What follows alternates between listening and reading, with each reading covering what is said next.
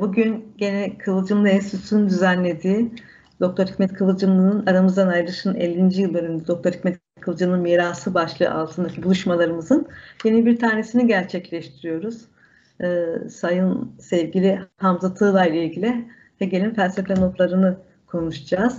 Ee, ben e, bu e, buluşmamıza geçmeden önce e, bir kitap tanıtmak istiyorum sizlere. Hegel ve felsefe notları e, sevgili e, enstitümüzün kurucusu e, Ahmet Kale ve e, Hamza Tığlay'ın katkılarıyla gerçekleşmiş bir kitap, e, yeni çıkan.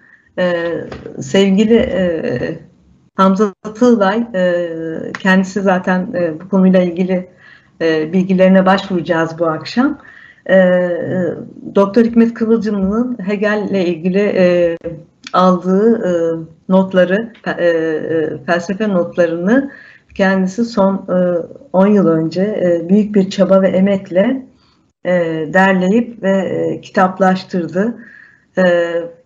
Ve şu an bugün bununla ilgili onun bilgilerine başvuracağız ama gerçekten çok büyük bir emek yani eski Osmanlı Türkçesiyle yani eski Türkçeyle yazılmış ve e, hem çevirisi anlamında hem notların düzensizliği çünkü bir e, müsvedde şeklinde alınan ve e, gerçekten e, bir e, giriş gelişme sonuç e, şeklinde olmayan notların e, bu kitap haline dönüşümü büyük bir emek ve e, e, çaba söz konusu. O yüzden sevgili Hamza Tıla'ya bundan dolayı şu an teşekkür etmek istiyoruz ve sözü e, ilk önce e, bu kitapların öyküsüne, bu kitapla ilgili e, çabalarına yönelik e, söz vermek istiyoruz. Sevgili Hamza Tilas söz sizde. Teşekkürler Fatma arkadaşım. Ee, evet kitabın e, öyküsüne biraz değinmek lazım başlangıçta. Evet. E, 7 yıl önce başladık bu çalışmaya ama şunu açıkça söylemek lazım yani e, doğruyu söylemek gerekiyor. Böyle kemiksiz bir 7 yıl değil yani 7 yıl gece gündüz çalışmadık. Çünkü bu amatör bir çalışmaydı. Yani zaten bir bedel istememiz falan söz konusu değildi. Tamamıyla e, sol düşünceye olan bağlılığımız ve Doktor Hikmet Kıvılcımcı olan saygımızla bu işe girdik. E, yer yer bir hafta hiç başımızı kaldırmadığımız oldu. Yer yer bir hafta ucunu bile açmadık. Sonra tartıştık, sonra şunu yaptık. Yani inkıtalarla beraber bir yedi yıl söz, aslında söz konusu olan. Ama gece gündüz de çalışsaydık iki yıla az olmazdı zaten. Onu da belirtmek istiyorum. Ee, kitapta da belirttik ön sözde, tanıtımda. Ee, bunlar bir kitap formatında hazırlanmamış. Doktor değerli e, Doktor Hikmet Kıvılcımlı'nın notları bunlar. Bunlardan bir kitap yapmayı düşünüyordu ama vakti yetmedi, ömrü yetmedi. Ee, bir sayfa düzeni yok. Sadece bazı şeylere koyduğu sayfa numaraları var ki bazen hiç yok sayfa numarası. Konular birbirinden farklı. Ee, Bazıları çok karmaşık. Yani e, yani o çeviri, çeviri yaparken e, Doktor Öfet Kıvılcım'la kendi kendime sohbet bile ettim. Yani o kadar yazı belli gece geç saatlerde çalışıyor. Okunmaz hale gelmiş yazı. ya doktor ne oldu git dedim yani yarın sen, sen de sana da yazık bana da yazık. Ee, yarın daha düzgün yazarsın bunlar diye. Öyle bir e, serüvendi. Ee, dediğim gibi hazır yayın hazır bir şey olmadığı için çok sayıda çizik vardı. Çok sayıda ok vardı. İşte bir bölümü bir yerden bir yere e, işaret eden e, notlar vardı. E, bu bir kısmıydı işin.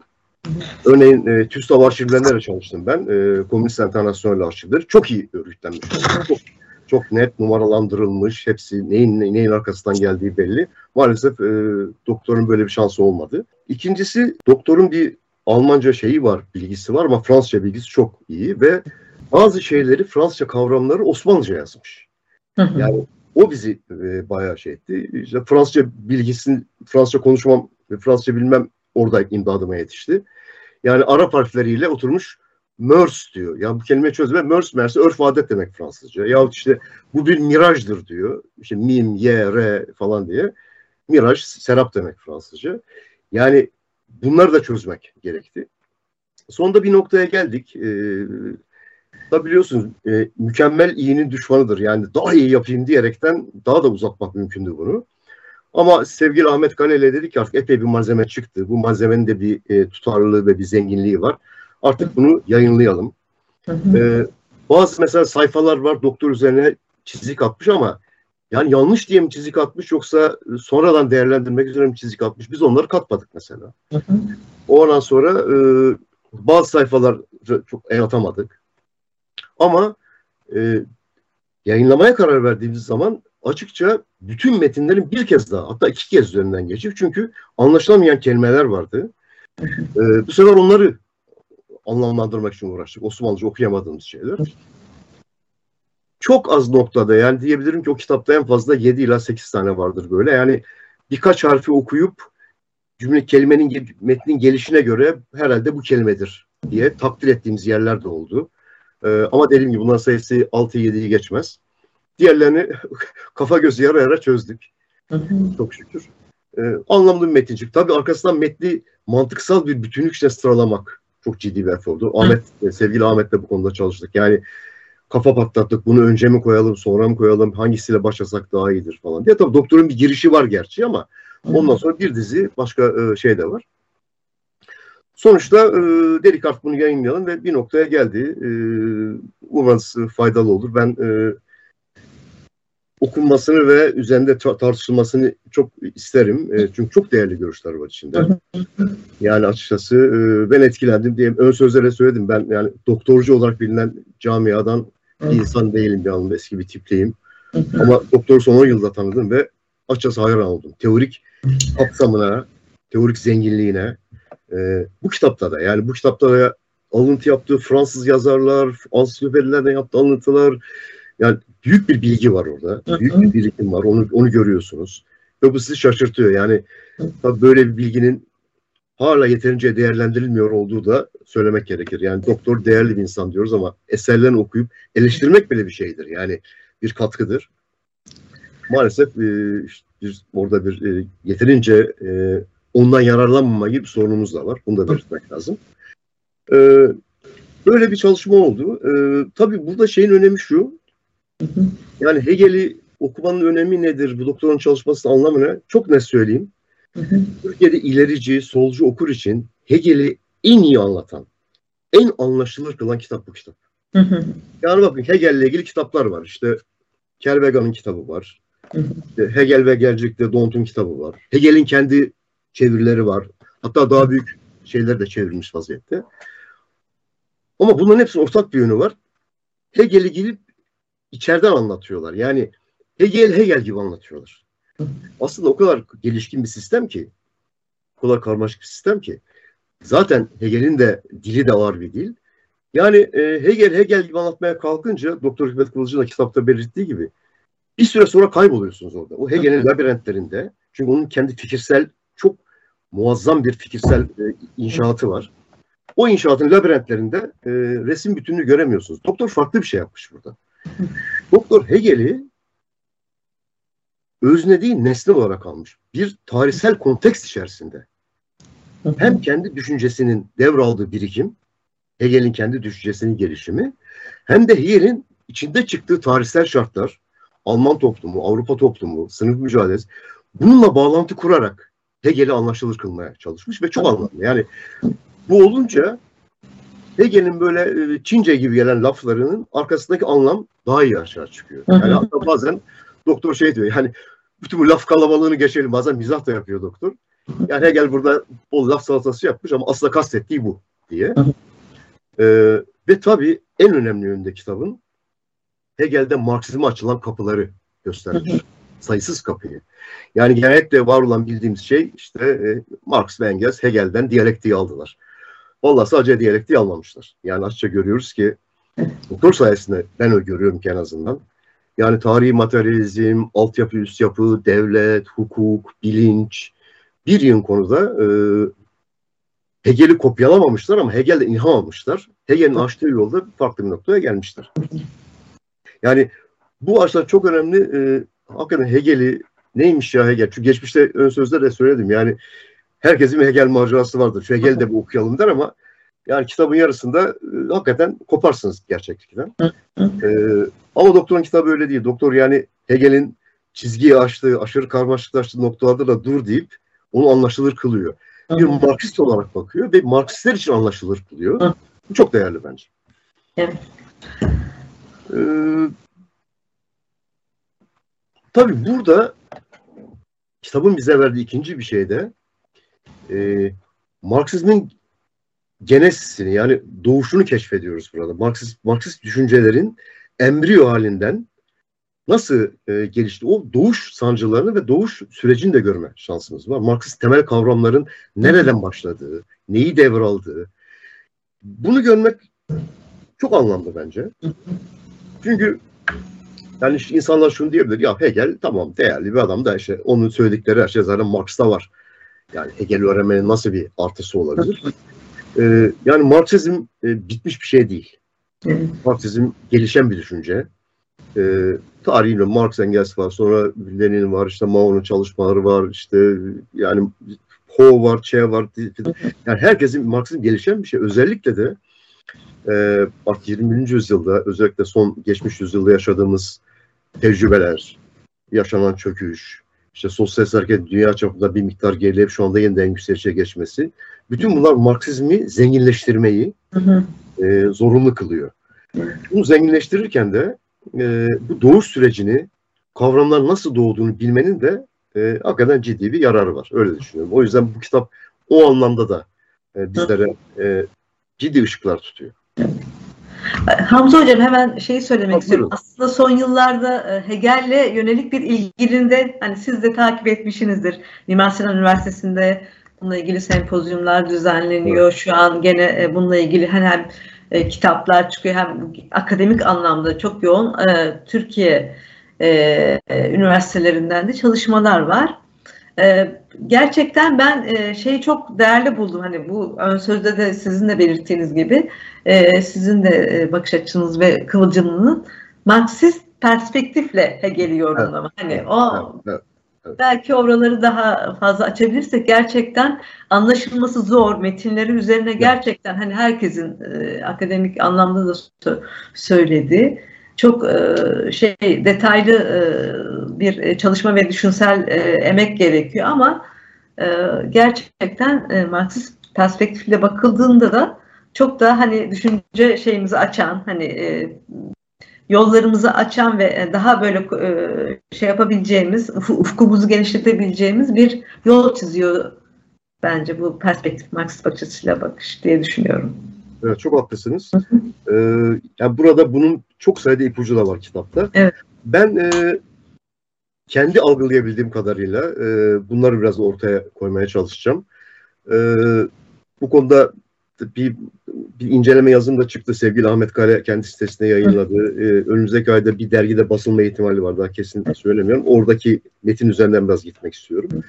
Öncelikle şunu söyleyeyim. Bu kitabı yani biraz e, bir düşünceler ansiklopedisi ya da kullanayım açık büfe gibi görebilirsiniz. Yani her çeşit konuda alabileceğiniz şey var bu kitapta. Yani bilinç meselesi, duygu meselesi, irade meselesi, e, felsefenin kökenleri, ilk kültür, işte çağdaş fizik. Yani doktor burada çok sayıda konuya değinmiş ve e, açıkça da söyleyeyim yani e, hiç de boş olmayan şeyler söylüyorum. Yani değindiği konuların hepsinde bir derinliği hı hı. görüyorsunuz. Hı hı. Hani bundan bahsetmiş olmak, ben de bu konulardan anlarım falan diye yazılmış laflar değil. Yani o önermelerin arkasında biraz onları anlatmaya çalışacağım bir birikim olduğu ve bir derinlik olduğu çok açık.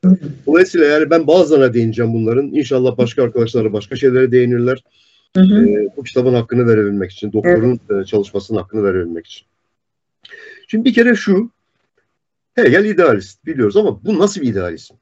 Yani bu idealizmin nasıl bir idealizm olduğunu görmek için Hegel'in içine dalmak gerekiyor. Hı hı.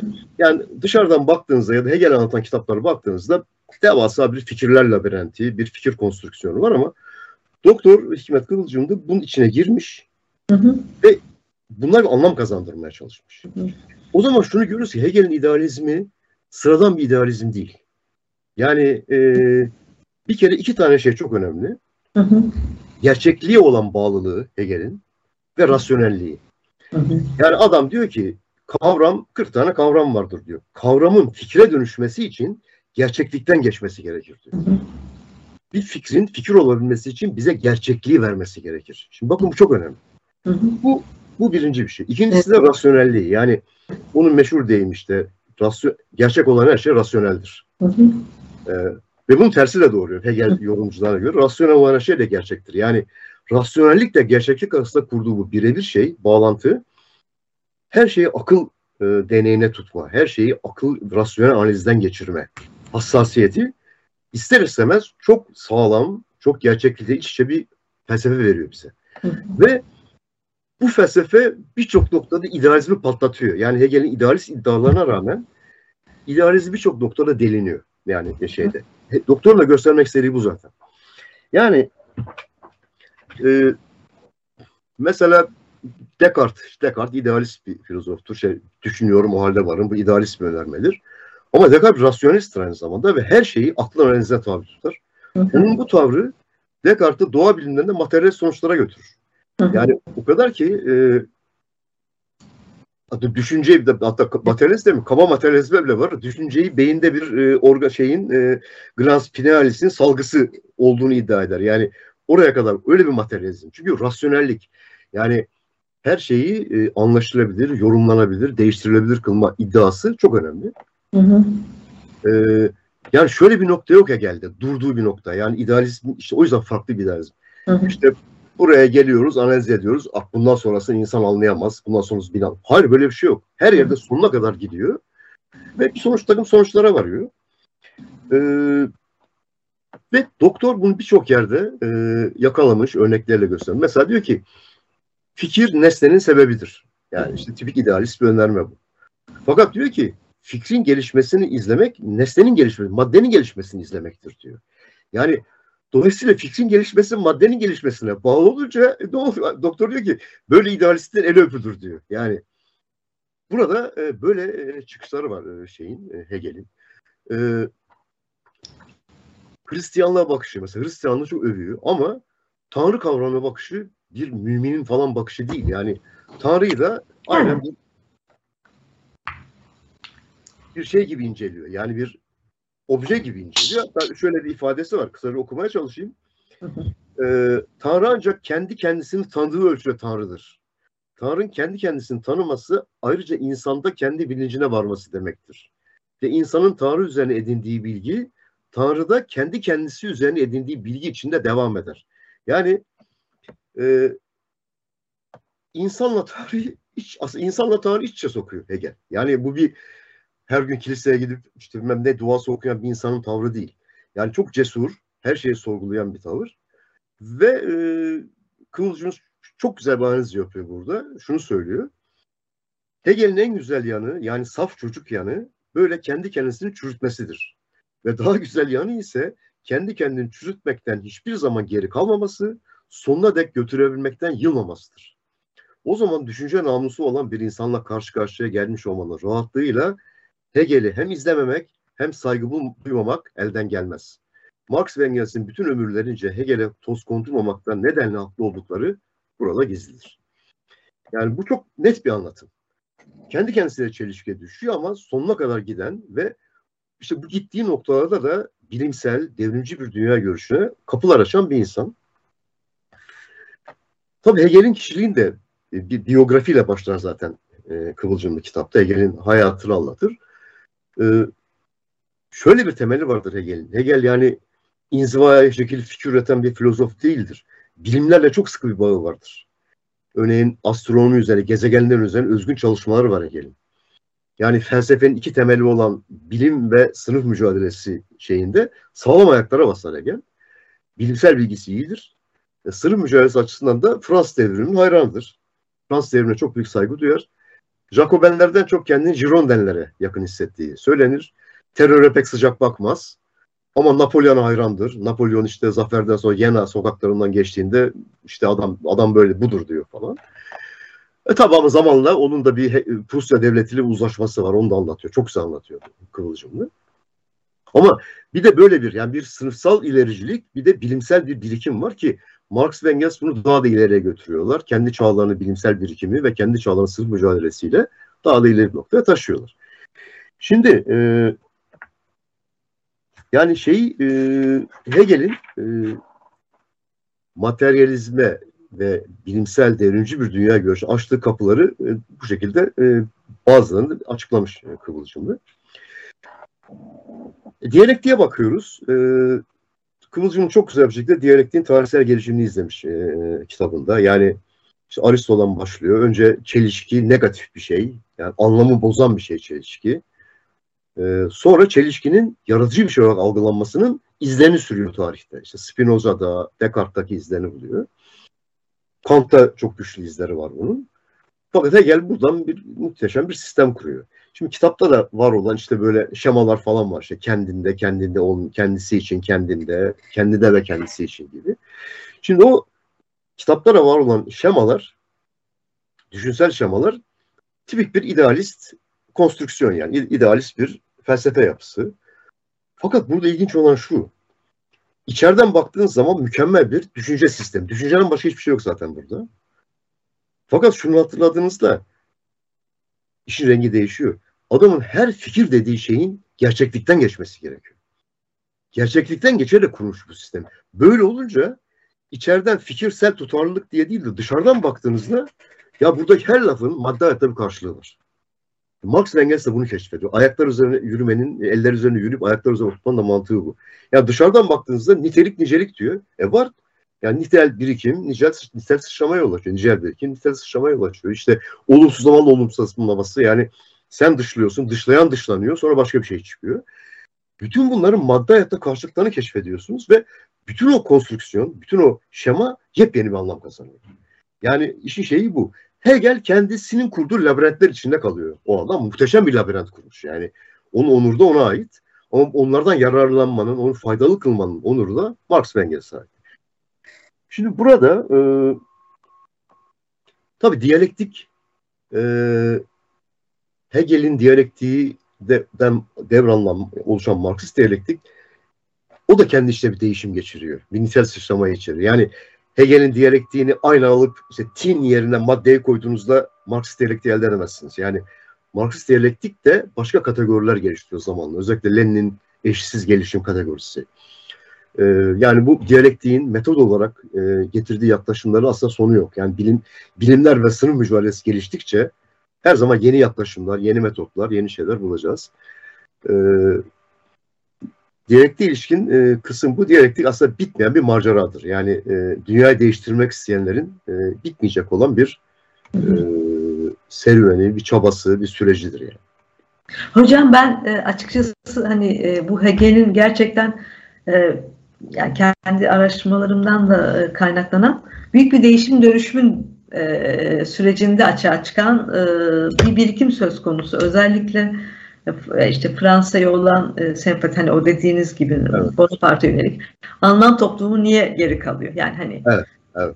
işte bir, bir, aslında büyük bir değişim ve dönüşümün meselesinde ki şey hani bu e, değişime dönüşüme yönelik bir şey e, çabası düşünsel olarak evet. e, anlamlandırma çabası evet. ama herhalde yani Marx ve yani günümüz açısından da hani sınıf mücadelesinin ve hani işçi sınıfının ya da kapitalizmin bu kadar gelişmediği bir dönem çıkış noktasındaki hani o kısıtlarıyla birlikte düşünme açıkçası birazcık hani e, bu e, Alman e, şeye işte Prusya e, yönetimine yönelik evet. o şeyi hani onu mutlak e, yönetim evet, filan hani o devrimci ve hani değişim dönüşüm ve e, o, o, o noktalardaki kısıtları bizi biraz böyle şey yapıyor yani eleştirel e, noktalarda evet. onu, onu şey yapıyor.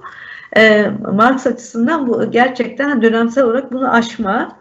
Evet. Yani biraz kıvılcımlı olarak hani bizim açımızdan da 1902'ler hani bizde de hani yani 1917 devrim öncesi ve gerçekten Türkiye'de yani e, şey Osmanlı topraklarında ve e, şey büyük bir değişim ve dönüşümün yaşandığı topraklar açısından böyle e, hafif izlekler de var yani benzerlikler de çize, çizebiliriz gibi geliyor. O, Haklı doğru. Doğru yani Zaten e, Kıvılcım'ın ilerleyen bölümlerde anlatmış ya idealizmin kaynağı çok büyük bir fikirsel birikim var. Fakat altyapıda hiçbir şey yok. Yani buradan bir şey doğuyor. Dediğiniz gibi bizde de yani e, Doktor Hikmet Kıvılcım'ın çok değerli çalışmaları Osmanlı tarihine ilişkin. e, Türkiye'yi anlamaya ilişkin yani Türkiye'de çünkü altyapıda yani sosyalist mücadele anlamında da bir darlık söz konusu. Uzun yıllar işte hani TKP belgelerini de bir incelemiştim. Yani e, üye sayısı 250-300'ü aşamayan ama 250-300 sayı kahraman diyelim artık yani bir e, toplum içerisinde toplum dönüştürmeye çalışan insanlar. O bunu teorik açıdan e, bu darlığı, bu fakirliği teorik açıdan aşmaya çalışmış. Her konuda yazmış hakikaten ve hepsi de anlamlı, değerli şeyler. Dediğiniz bu anlamda doğru yani bir e, tıkanıklığın e, aşılması için bir fikirsel e, efor söz konusu. E, öte yandan şimdi diyalektik dedik ama iş burada bitmiyor işte. E, Marx ve Engels'in başka birçok noktada e, Hegel'den çok ciddi ilham aldıklarını, ilham değil yani belli e, kalıpları dahi alıp tabi dönüştürdüklerini görüyoruz. Şimdi altyapı üst yapı. Yani biliyorsun Marksist bir önerme. Toplum bir altyapısı var bir de üst yapısı var falan. Fakat bu kavram Hegel'de de var. İşin ilginç tarafı. O da toplumda biri öbürünü belirleyen iki seviye görüyor Hegel'de. Fakat altyapı Hegel'e göre e, hukuk ve ahlak, üst yapı ise sanat, din, felsefe. Üst yapıya eyvallah. Üst yapıda bir şey yok. Fakat altyapının kendisi de aslında düşünsel. Yani altyapı da bir maddi şey yok.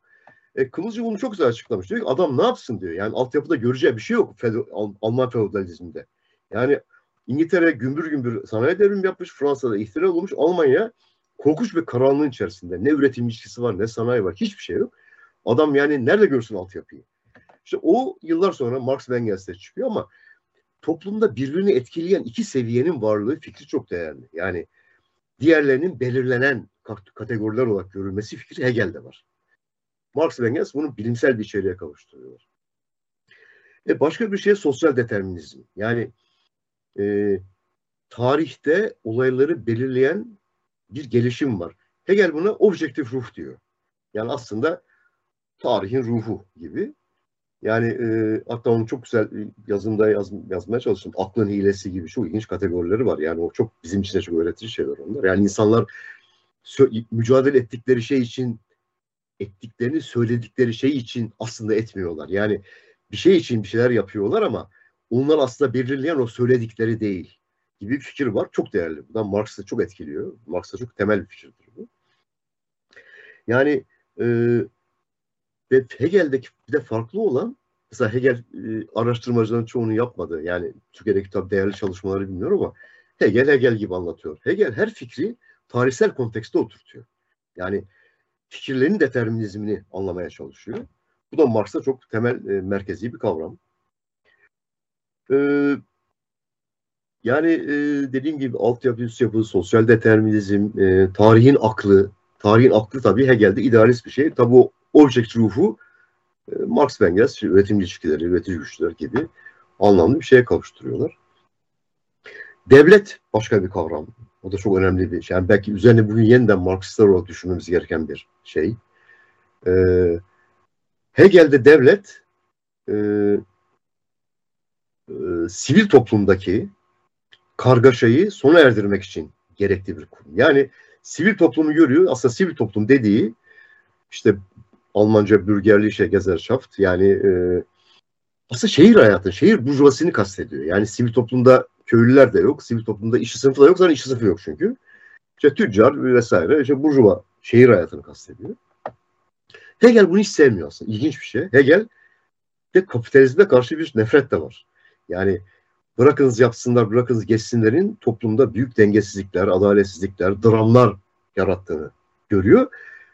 Ve Kıvılcım diyor ki yani e, Marx ve Engels bunu dinlerken etkilenmemeleri mümkün değil. Yani bir antikapitalist yön de o da ilginç bir şekilde var.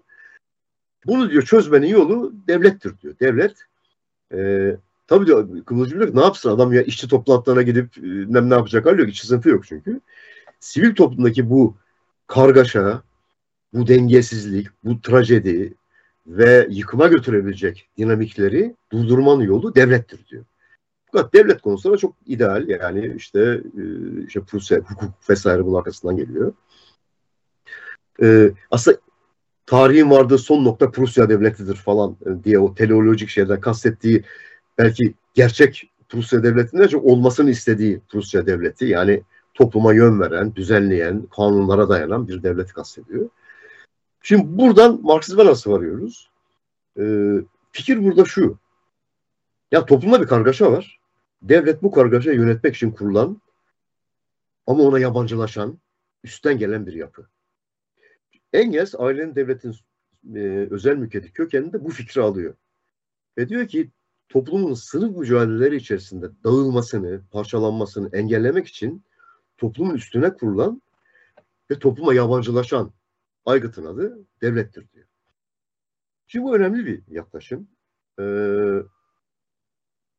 tabii devletin bir sınıfsallığı da var. Ama bu sınıfsallık e, çok temel bir kavram Marksizm'de. Ama bu sınıfsallık kaba Marksizmle, kaba materyalizmle açıklanacak sınıfsallık değil. Yani devleti iş adamları telefonla yönetiyorlar. Bugün şunu yapın, yarın şunu yapın.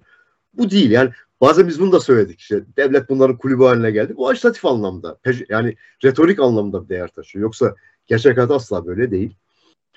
Ee, daha sonra Marksizm'de e, tabii Lenin'in Devlet ve İktidar adlı eseri de çok değerli bir eser. Orada özellikle e, devletin sönümlenmesi, yeni tip bir devlet gibi çok değerli kavramlar var. Devletin sınıfsal niteliği var. Fakat günümüz Marksizm'de yani son dönemlere kadar egemen olan yaklaşım devletin enstrümantalist, araçsal tanımı. Devlet egemen sınıfların aracıdır. Şimdi bu araç lafı soru işaretli bir laf. Çünkü aracın bir mantığı yoktu. Bakın ya bu kalem bir araçtır. Bu kalemle yazarsınız. Bu kalemin aklı yoktur.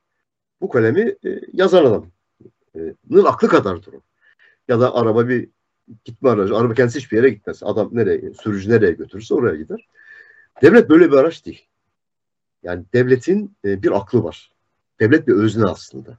Bunu böyle görmek gerekiyor. Dolayısıyla Engels'in ilk yaptığı tanım çok anlamlı. Yani devlet bir düzene ayakta tutar. Tabii o düzeni ayakta tutarken de o düzenden en çok yararlananlara hizmet eder. Ama o düzenin ayakta kalması için o egemenlere de bazen ayar verir. Çünkü der ki kardeşim bak böyle giderseniz bu ülke batacak. Yani bazen burjuvaların da kısa vadeli çıkarlarına ket vurur. Ee, işte göreceli bağımsızlık falan diye anlattığımız şey bu. Yani e, toplumundaki yaşamın dağılmaması için toplumdaki düzenin ayakta düzen tabii burjuva düzeni, feodal düzen, köleci düzen neyse. Proleter bir düzen de olabilir. Ama onun dağılmaması için toplum üzerinde onun üzerine kurulan bir yapı. Bu ilginç yani bu mesela yeni Marksist çalışmalar var devlet teorisi üzerine. Buradan e, feyiz alıyorlar. Bunu gene e, çıkış noktasını görmemiz yararlı oluyor Hegel'deki. E, hukuk kavramı var. Hegel'de hukuk çok merkezi bir e, öneme sahip.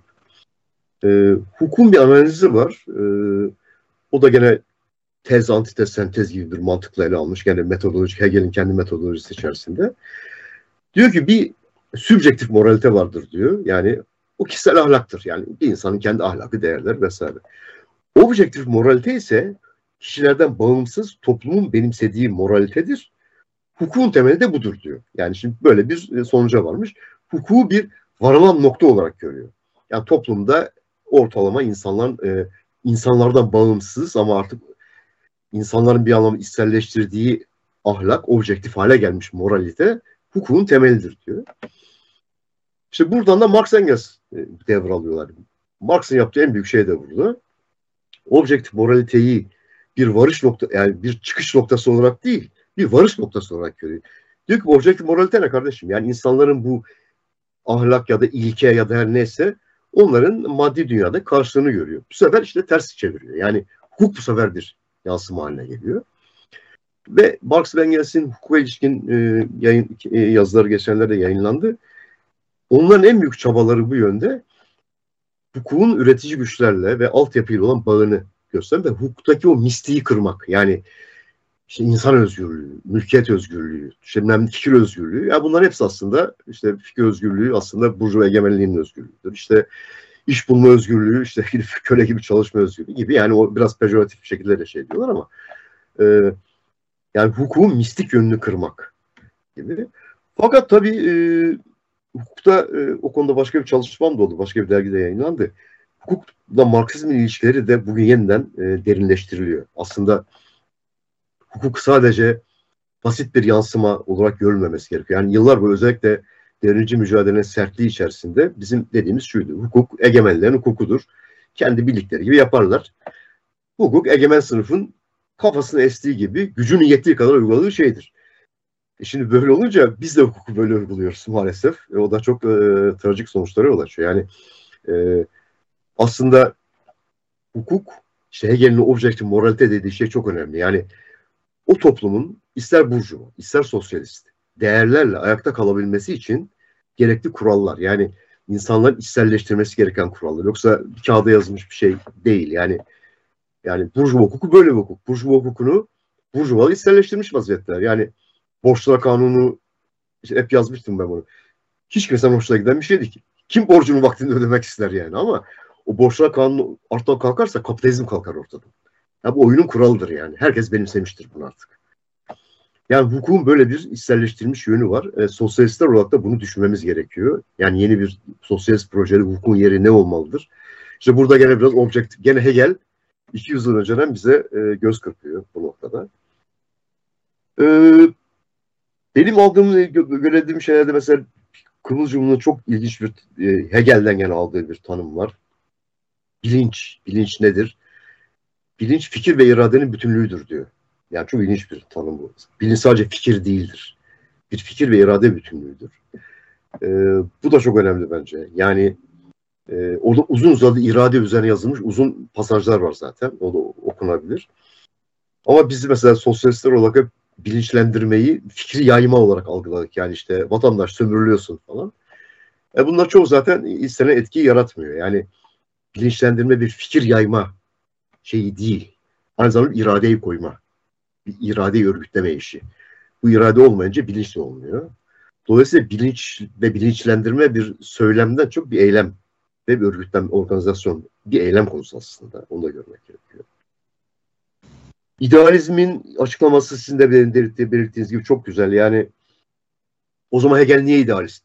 Böyle Hegel'i parlattık şimdiye kadar. Çok güzel şöyle Marx'ı kapı açtı falan ama Hegel idealist ve sonunda işte Prusya devletini övüyor falan. Evet. İşte burada bir hayal kırıklığı falan. Hatta öyle ki yani Sovyetler Birliği'nde bir dönem e, işte Zdanov ünlü e, ideolog Hegel'i karalıyor bile. Prusya gericiliğinin e, maşasıdır falan diyor. E yani baktığınızda hep Rusya'ya onun açısından övüyor aslında. Kıvılcım onu da çok güzel analiz etmiş. Yani diyor ki idealizmin bir kere kaynağı, tarihsel olarak idealist felsefenin kaynağı fikir birikimi ile maddi temel arasındaki uyumsuzluktur. Eşsiz gelişmedir. Yani bir medeniyet teklemeye başlayınca, altyapı durmaya başlayınca dışarıdan gelen çok sayıda fikir kendisi bir varlık haline gelir. İnsanlar hep fikir, fikirden başka bir şey olmaz ortada. Çünkü maddi dünyada hiçbir şey yoktur zaten.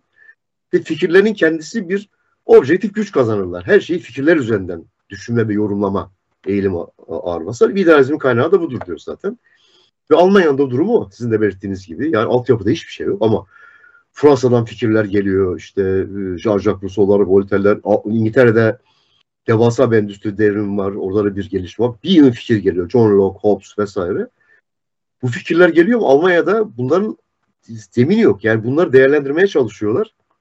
Ve dolayısıyla fikirler zemininde işte Alman idealizminin o çok zengin Alman idealizminin yani işte Fichte, Kant, Schelling vesaire. Kant diyorum pardon. Fichte, e, Schelling, Hegel gibi. Kant idealist değil.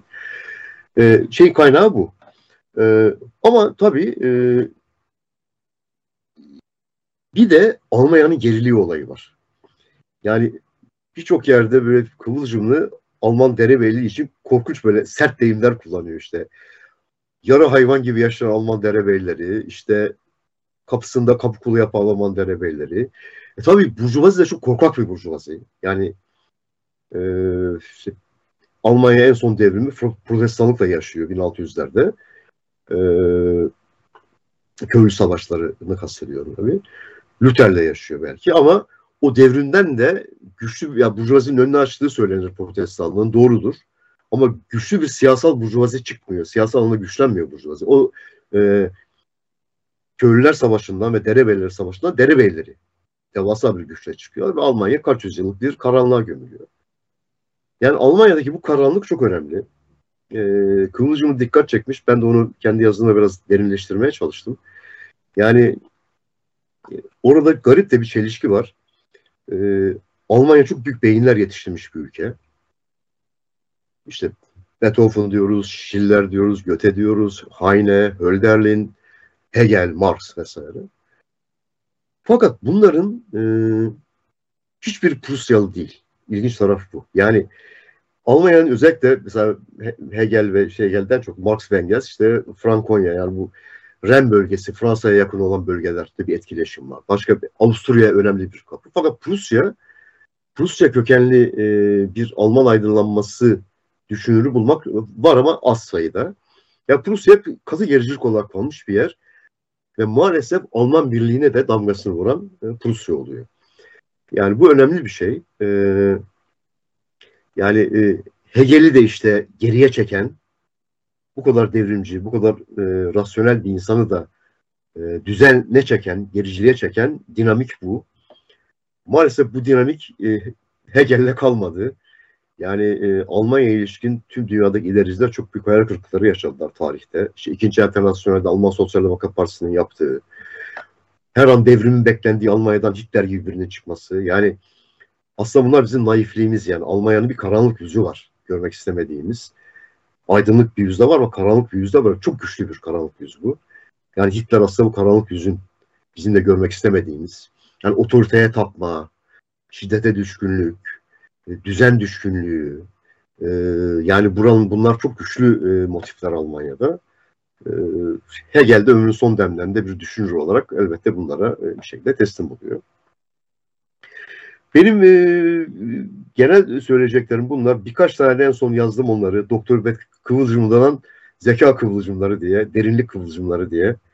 Yani çok ilginç şeyler parmak basmış ve çok güzel şeyler söylemiş Kıvılcımlar. Mesela Grekofili. Yani Batı aydınlarında var olan Yunan e, medeniyetini yüceltme şeyi. Hı hı. E, yani aslında Yunan medeniyeti çok büyük medeniyet. Tabii ki saygı duymamız gerekiyor. O başka bir şey. Ama Grek medeniyetinin insanlığın başlangıç noktası olarak alma bu, bu ideolojik bir şey. Bu Eurosantrizmin ideolojisi. Ee, yani bunu e, şuradan şöyle diyeyim. E,